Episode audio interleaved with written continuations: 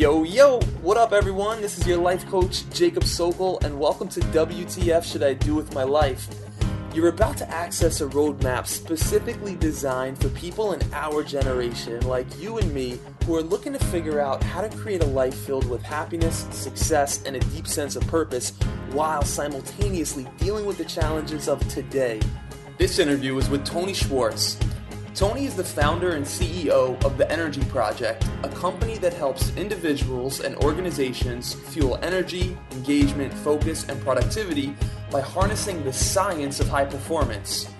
So, the long story short is that we've been lied to. We were told that if we want to get things done, well, then we need to manage our time. Tony eloquently dispels that myth and gives us the real solution. We need to manage our energy. So if you're not well equipped with the knowledge of energy management, you'll definitely want to get excited about this chat. You're going to learn why energy management is the key to productivity and how to rock it, how to deal with the times when you need that cup of coffee or are fiending for that sugar high, why recovery is the most important thing you schedule, and how to master your emotional, mental, physical, and spiritual energy. Hey, Tony, thanks so much for joining us today. Happy to be here. Thank you. Yeah, I'm happy you're here as well. I'm so inspired by your work, and out of the kind of last three years, I've just spent immersing myself in big ideas for how to create an optimal life. And out of probably over a thousand big ideas that I've come across, I'd say that the wisdom that you offer is in the top 10 or 20 big ideas for actually just practically increasing the quality of our life. So I'm that excited to have you on board today and uh, looking forward to the chat. Super. Great. Well, I'd love to start the chat on a personal note and kind of introduce you more to the people who are listening. And I think a great way to start would be for me to ask you what some of the challenges that you faced were as a young adult. Yeah, that's a really interesting question. Um, I have to say, as the father of two daughters who are in their 20s, uh, actually one in their 20s and one just out of her 20s, uh, into her 30th year.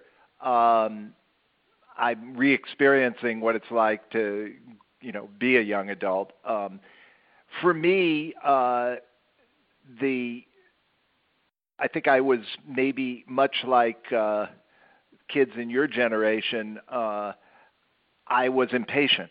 I really wanted to um, not only did I want to sort of move up the ladder professionally uh, quickly, but I also um, I also wanted to uh, have a job that had meaning and influence immediately, and I think in that respect I was a little unusual for my generation, but now it's very common in yours and it's interesting. You know, we have a, a team here at the Energy Project with, uh, oh, I would say, you know, a third of our group uh, or more is are, are, are people under the age of 30, and it's been a real challenge to me to think about how to provide uh, opportunities that engage them, because I think the reality is that. Um, we're all more knowledgeable, more educated, more thoughtful, more impatient than we ever have been because we've been exposed to so much. Now, that's especially true of uh, of millennials. And for me, uh, the challenge was to find a way to accept uh, that there was a learning curve and that I couldn't be uh, in the position of the greatest influence from day one. That I really had to, uh, you know, pay my dues, and I don't mean pay my dues in a stupid way. Uh, there are a lot of companies that ask you to pay them in a stupid way, uh, meaning to give you things to do that in no way enrich you, but just put you through uh, kind of, you know, the the challenge of tolerating what you're doing. Uh, so for me, uh, it it was how do I both pursue a career uh, and make make make do with the opportunities I had, and at the same time, I was interested, and this is probably a little unusual. I was extremely interested in what was going on in my inner life. I was extremely interested in uh, my own understand, you know, in understanding what was motivating me, what was a source of fear, what was uh, uh, what what I could possibly do to make my own experience, my inner experience, better. What did you find? What were some of the motivating uh, aspects and some of the fears that you had to go in and figure out? Well, you know, I mean, I was what I've come to re- realize is there's a great quote uh, that's been attributed to lots of different philosophers, and it's not clear where it came from, but uh, be kind, for everyone is fighting a difficult battle. Uh, you know, the, the, the, the, it's really helpful to know, which I did not at that time, that um, it's tough to be a human being, and and we're incredibly vulnerable to the experience that we're not good enough. I mean, that just popped into my mind, but it's a variation on a theme we talk about in our work with, you know, not only 30 and 40 year olds, but 50 and 60 year olds. It's tough to wake up every day and face this challenge that nobody tells you is there of kind of how do I justify my existence? How do I find meaning? How do I um, experience some level of comfort and safety in a world which often feels very unsafe? Uh, and I think, you know, for me, uh, just as a function of the family I grew up in, uh, which was, um, uh, you know, I had, I don't know that I had the, the worst parents. Uh, I know I didn't have the best parents, but I had uh, I had my own difficult set of challenges with my with my parents and with my you know growing up, and I carried into my life a lot of fear, uh, which is interesting because you know uh, many many years later, um, you know I've I've managed to to get a lot of that under uh, under better control and to kind of work with it. But but you know the issue of fear and the fear of at the most basic level of, of I'm not good enough or I'm not getting enough, I'm not being valued enough, that's an issue that I and all of us, consciously or unconsciously, struggle with forever. And it's nice to know that that's true. I want to say that to whoever your audience is that, listen, yes, it's true, but you're in good company. We're all fighting a difficult battle. Yeah, it's it's incredible how curative just awareness can be, and and not feeling like we're isolated and we're the only one going through that challenge. But hey, there's an entire species, my brothers, my sisters, this entire race is kind of going through this. Human race is going through this this challenge of feeling like on some level there's a little bit of doubt in us that we may not be good enough, and that's just not particular to who we are, but kind of how we function. Exactly. So, yeah, right on. Well, I'm so excited to get into some of the work around energy, and um, it was an incredible thing. So I'm 27 now, and when I came across your work, I was probably 24. And the idea that struck me, which is I think one of the main threads that you weave throughout your work, is that it's really about managing energy, not time, and that's the key to high performance. So for someone who's just completely not familiar with that idea, how can we best introduce them to the idea of kind of full engagement and what energy management entails? Well, you know, everybody uh, is familiar with time management and knows that you know whether they've done it in a formal way or informally we've all tried to figure out ways to be more efficient and how to organize our time and you know how do we get everything done given all the demands in our lives and you know we all have high demands. Doesn't matter almost now what age you're at. Um, but the problem is that time is finite, and there, are, you know, there are only 24 hours in a day and 168 hours in a week, and you're never going to have any more than that. And most people I meet today, their dance cards are full. There's no more available time. And in fact, because of technology, every free moment – the instinct is to fill it with inform- incoming information, you know, that you have access to through your various digital technologies, or uh, to send, you know, one kind of, uh, you know, one one sort of information or another to someone else. So, you know, all of your time is is taken up, and if that's the case, and it's the case that demand is increasing in our lives, and no one, I think, would argue with that then you have to ask yourself, well, how am I going to build, how am I going to increase my capacity to deal with all of this? And since time isn't a resource that's going to work for us in the future, and it's the one we've been relying on, what's, what, what's the alternative? And our alternative, we believe, is, is energy. And energy, Jacob, is just the capacity to do work. That's how it's defined in physics. So if you have more energy, you have more capacity. So think of those as interchangeable. Capacity is just the fuel in your tank. It's what makes it possible for you to bring your skill and talent to life. So the great thing about energy is that it's inside us. So unlike time, it's something over which we have direct influence, and it's something we can increase. We can increase the availability of energy to us, or you know, specifically because you can't actually increase the amount of energy. If you've taken even the most basic physics, you know that you're stuck with the amount of energy there is.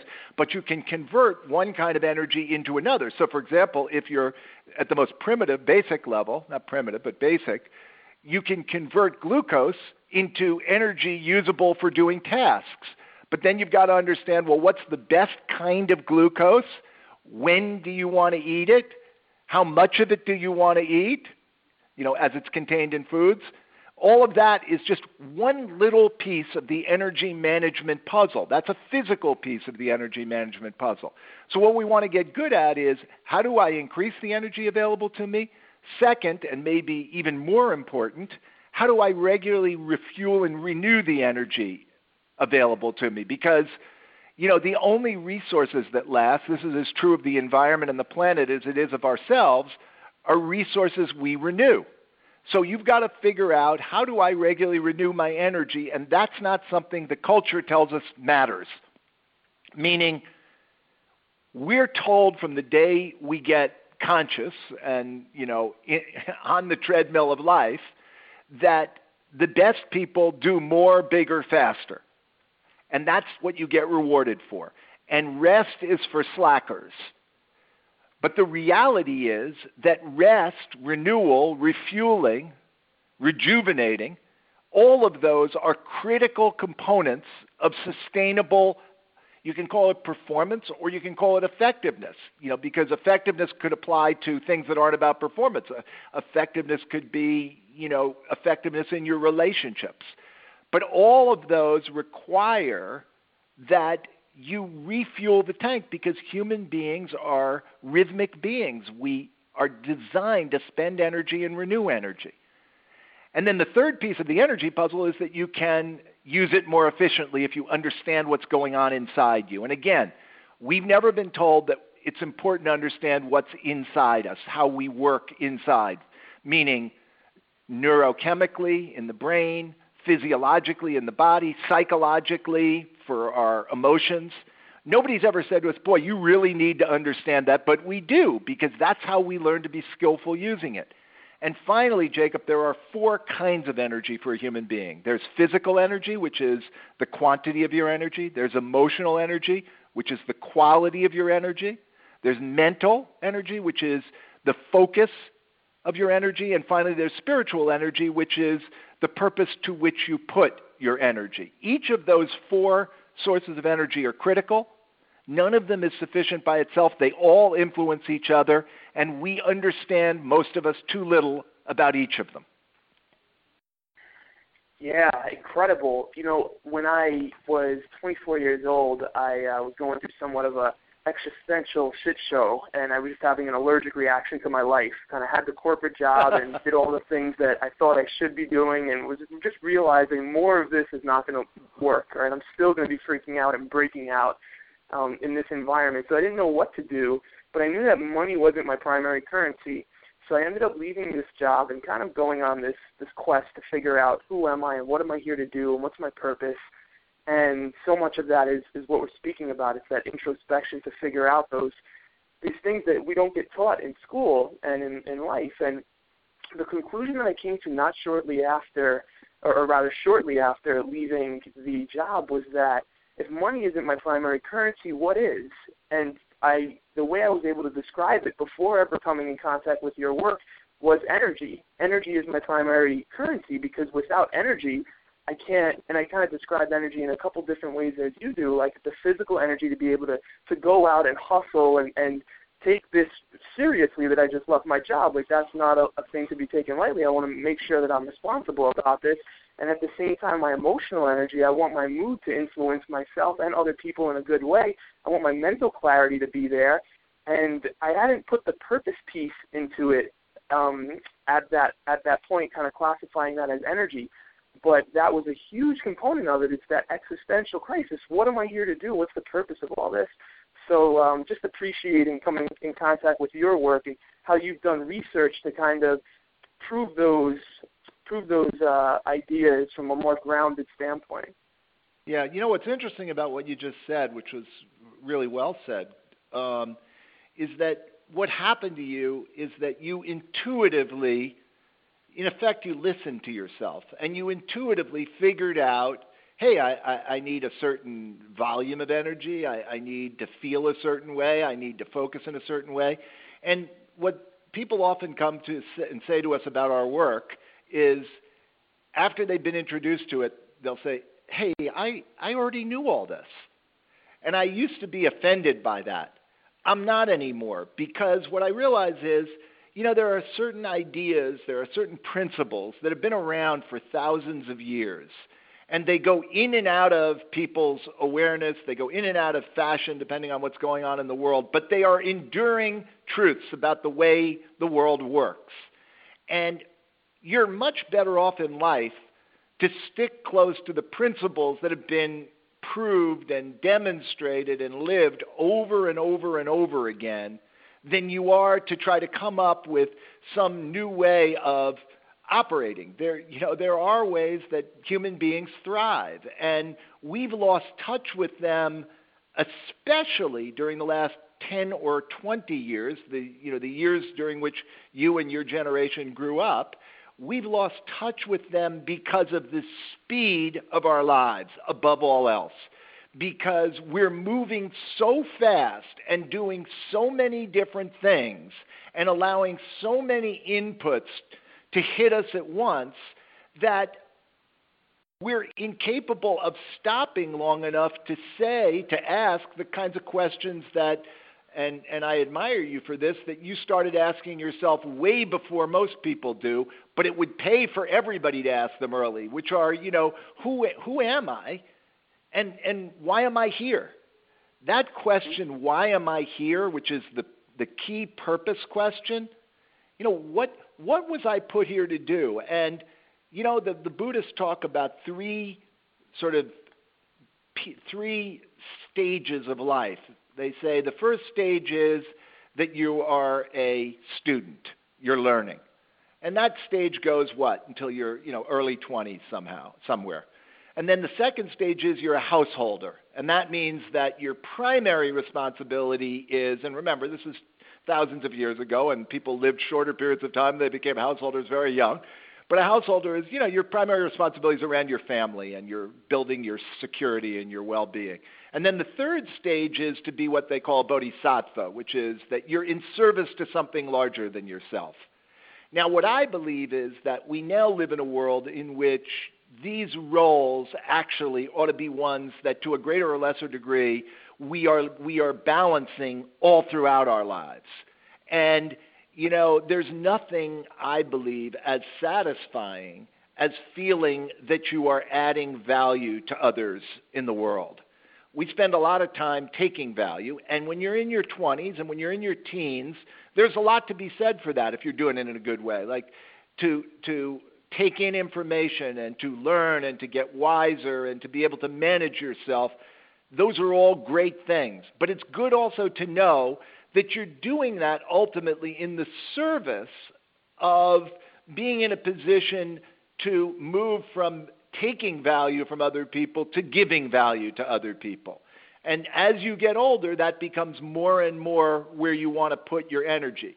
When you're young, it's still important to recognize, as apparently you have, that that's not only a good thing to do, meaning it makes you feel good about yourself, but it's a uh, it's it's a it's an important thing to do in the world. And and um um being a, a bit asking the obvious question here, but is that how we find a sense of purpose through that adding value? Oh, without question. It's actually, I believe, the only way to find purpose, adding value. Now, that's not to be too limited about what you have to do to add value. You don't have to be Mother Teresa to add value in the world. You can add value by the conscious way you treat people each and every day. You can add value by being an artist, create of, of, a, of a million different kinds, you know, a, a painter or a dancer or a writer or whatever it is, where you're not actually directly adding value to other people. You are, you are uh, you're plying your own trade, you're developing your own way of presenting your your creative ideas to the world, but the net effect of it is that you are either entertaining people or educating people or deepening people. So it, a lot of it has to do with just the perspective you take. If you, that's why I say it's so important to start with the questions that uh, we often don't ask, if at all, until later in our lives what am I here to do? What, what do I do well? What is it that I, I seem to have a natural inclination for, a natural gift for? Uh, what do I love doing? Because if you don't love doing it, even if it's hard at times, but if you don't fundamentally love doing it, then it's going to take away the energy you bring to it. And if you do love doing it, it's going to add to it. And then how can I use those two to add value in some way that makes sense to me. Yes, that's it. That's the whole game. Right on. Well, I want to make sure that we go back and touch a little bit more on the energy uh, and the different ways that we can manage our energy effectively because I just think that that's such a huge principle for young adults to start to understand. So, what's some things that they should know about effectively managing the different types of physical, emotional, mental, and spiritual energy that they have? Yeah. So uh, uh, let me just let me just flick at a couple of big principles. First one that I'll go back to is this idea that human beings are meant to be rhythmic. So you have to make as important in your life the renewal of energy as you do the spending of energy because it's not the number of hours you work that determines the value you create. It's the, it's the quality and quantity of energy and focus of energy you bring to whatever hours you work. So, to understand that very specifically, it turns out we're designed to operate in 90 minute cycles, day and night. Meaning, if when we got on this call, so happens that you know I had a few minutes to just relax. I had I had uh, something to eat, and let's say I was at a high level of energy, and let's pretend that we were talking for 90 minutes. Over that 90 minutes, my physiologically I would move progressively into a state of fatigue. And by 90 minutes, my body would be screaming at me, give me a break. We have to, uh, we have to uh, pay attention to what our bodies are telling us. So if you can learn to operate in 90 minute cycles, you'll find that it's life changing, meaning these short periods of intense focus. And for kids your age, there's nothing more important than understanding in this respect that the most powerful way to get something done at a high quality in, a, in, in the shortest period of time is to do one thing at a time. And that every time you move to answer one of your digital devices, you are increasing the amount of time it's going to take you to finish the initial task you were set out on, and you're going to be more like it's going to be more difficult to do it at a high level of quality because your attention is fractured. So to really reorient, I'm thinking of a guy who I met at uh, Google who was a brilliant young engineer, and he came up to me after a talk I did, and he said to me, "Hey, I, I, am I getting this right? You're telling me I can't look at Facebook?" for certain periods of time during the day? And I said, Well, I'm not telling you you can't, but what I'm telling you is if you take certain periods where you are fully focused on the primary task you want to do, you'll be better off. And he said, Well, I can't do that.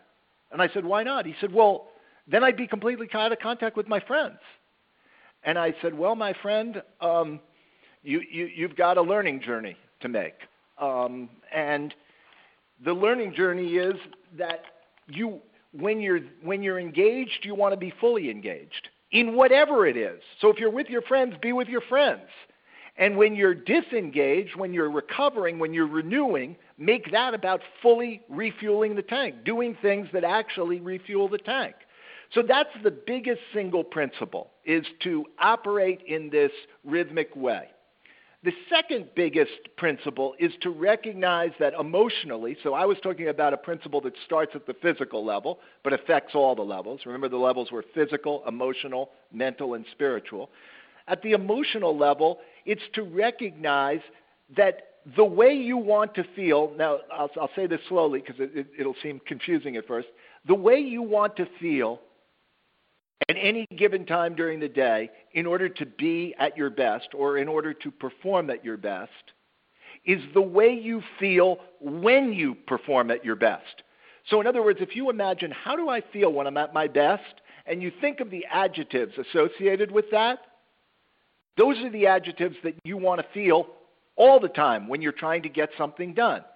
And if you think of that, Jacob, tell me what the first adjective or two that occurs to you is that occurs to you about how you feel when you're at your best or performing at your best? Inspired, happy, uh, motivated, thriving, flowing. Okay.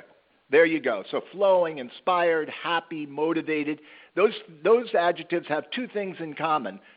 On quantity of energy, from low to high, they're all associated with high energy, aren't they? Yep. And on quality of energy, from negative to positive, they're all associated with positive energy. So, in other words, the way you need to feel to perform at your best is high positive energy. But of course, we don't feel high positive energy all the time, do we? We're often feeling a whole bunch of other things. So, to become aware of how you're feeling and then to recognize that you have the power to influence how you feel, and I'm not going to talk at great length about that in this short conversation, but to recognize that how you feel influences how effective you are in everything you do, and that we know how you need to feel to be at your best, and that you can influence the way you feel, that's a critical, critical piece of being able to be to have a life that works better. So those are two big ideas that you know that I'd start with. Okay, right on. And uh, so 90 minute intervals, and then after 90 minute intervals, how much time do we need to take off in order to recover before we go back to another 90 minute interval? As long as it takes to feel refueled. If you breathe, so it's not about how long you recover, it's about how well you recover. It's not about how long, how many hours you put in when you work. It's about how fully engaged you are when you're working. We got to shift the whole paradigm. It's not about hours, it's about it's not about time, it's about energy. So from a point of view of recovery, if you think about fitness, fitness is actually defined as the speed of recovery. So the fitter you are, the faster you recover. Well, what does that tell us? What it tells us is that in order to be good at recovery, you have to practice recovery. And the more you practice recovery, the better you get at it. So, for example, if you were in a very tough situation where there was a lot of deadline and demand, where your tendency is to just hunker down and stay the course and burn the midnight oil, the reality is that it's even more important that in those times you're finding opportunities to renew. You can completely clear the bloodstream of cortisol in as little as one minute. Cortisol is the stress hormone most so that we use to fuel ourselves in emergencies, but that is a toxic hormone when it circulates in our body for long. It's a stress hormone.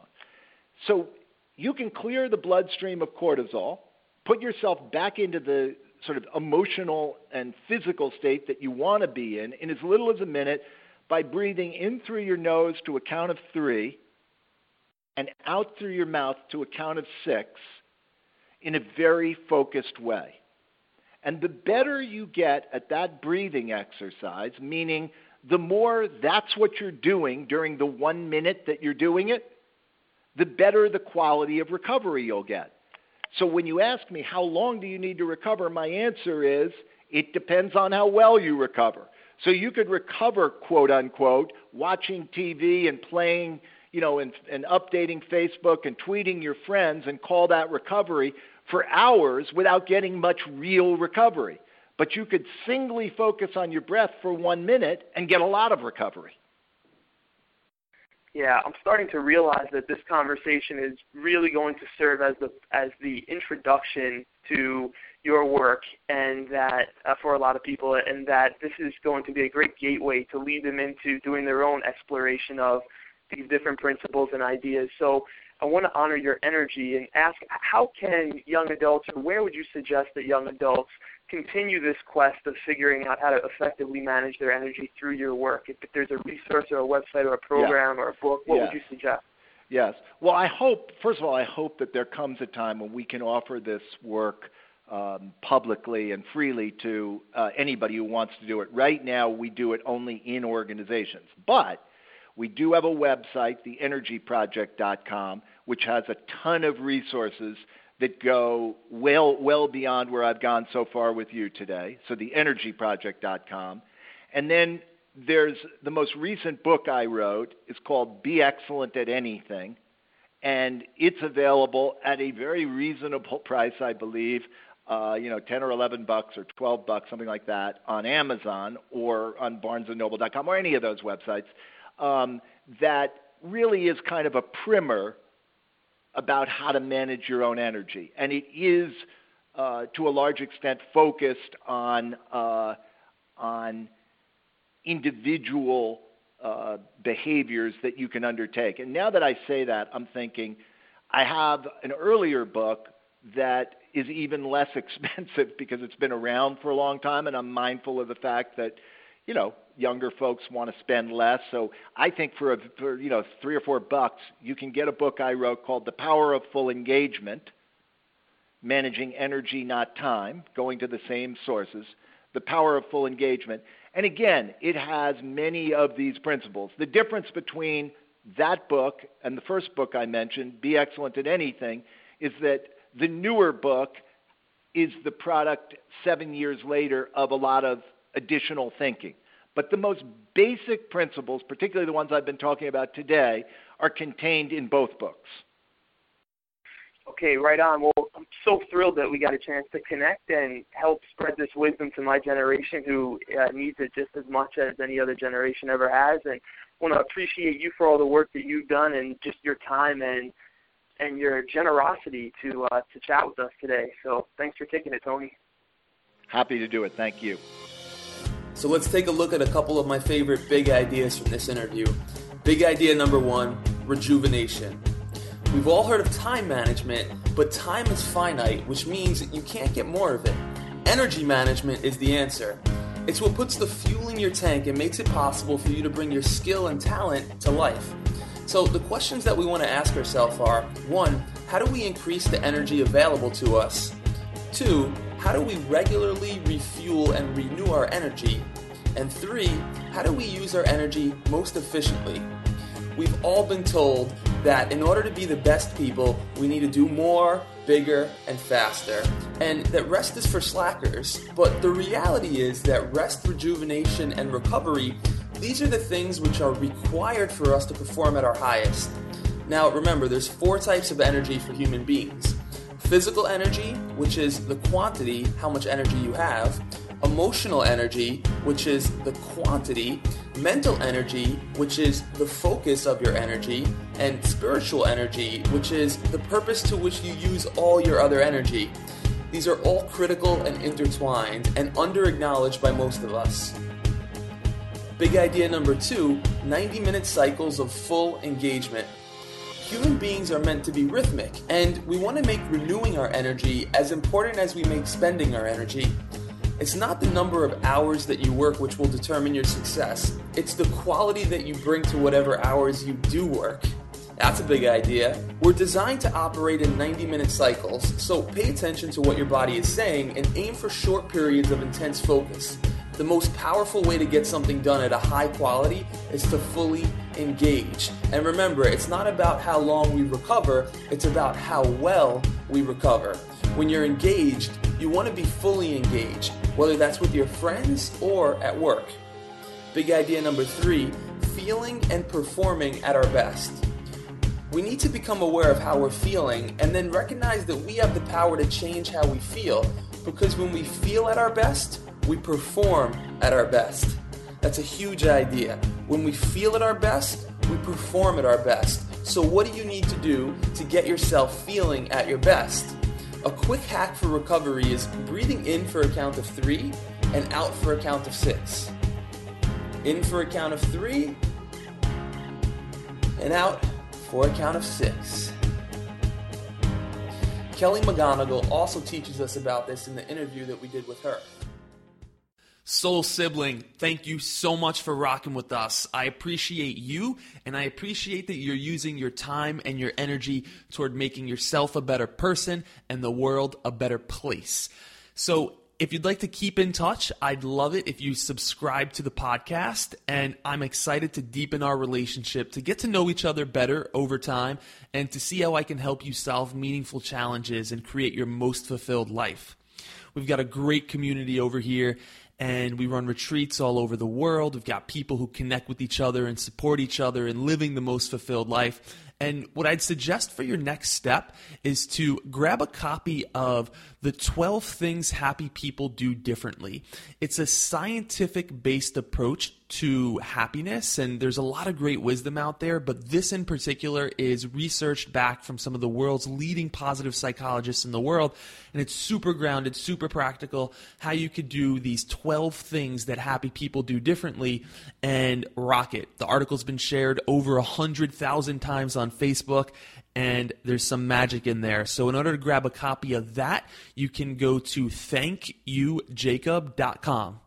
Sounds simple, and it is. Thankyoujacob.com and uh, grab that immediately, and I will keep in touch through personal emails that I send out a couple times a month and all that goodness. So for now, sending you lots of love.